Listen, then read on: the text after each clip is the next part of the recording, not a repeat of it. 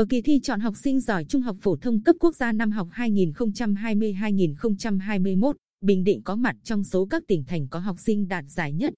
Theo đó, em Nguyễn Phùng Minh Anh, học sinh trường trung học phổ thông chuyên Chu Văn An, đạt giải nhất môn lịch sử với 17,75 điểm.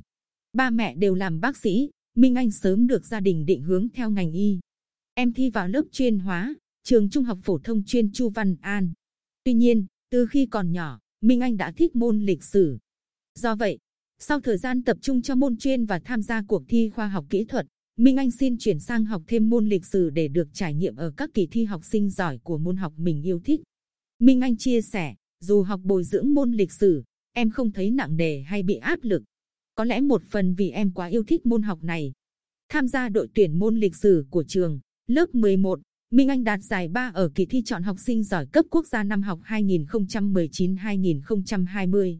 Ở kỳ thi năm nay, đề thi được giáo viên đánh giá lạ và nặng vì buộc học sinh phải đưa ra nhận định cá nhân. Đây là yêu cầu rất hiếm. Minh Anh chia sẻ, khi đó, dù đã cố hết sức nhưng vì đề lạ nên em cũng nghĩ chắc chỉ đạt giải khuyến khích, không ngờ đạt giải nhất. Giờ biết kết quả rồi mà em vẫn rất run.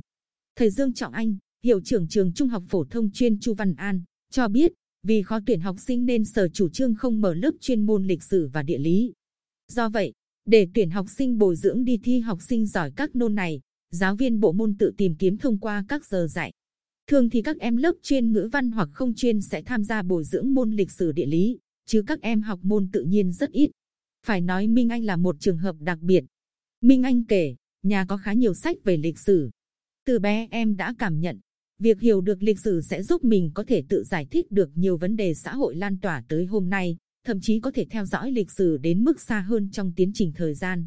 Em không học lịch sử theo cách đọc thuộc lòng hay ép mình phải nhớ các sự kiện một cách máy móc. Em đọc các câu chuyện lịch sử, xem phim tài liệu.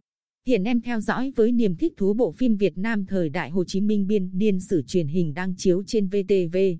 Với những sự kiện lịch sử, em tìm cách liên tưởng, sắp xếp logic, nhờ vậy có thể kết nối và nhớ hai hay ba sự kiện liên quan cùng lúc. Ngoài ra, nhờ hiểu lịch sử, em có thể bổ túc kiến thức, hiểu các nội dung văn học sâu sắc hơn. Những điều đó làm em cảm thấy môn lịch sử thật nhẹ nhàng, thú vị. Minh Anh nhìn nhận, việc nhiều bạn trẻ không thích môn lịch sử có lẽ là do cách tiếp cận.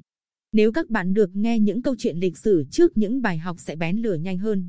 Thực tế ở lớp em, nhiều bạn cũng than phiền bài học lịch sử dài, khó nhớ. Nhưng khi có bạn nào kể chuyện lịch sử hay, các bạn cũng súm nhau nghe. Hay khi bàn luận về một sự kiện lịch sử các bạn cũng rất sôi nổi.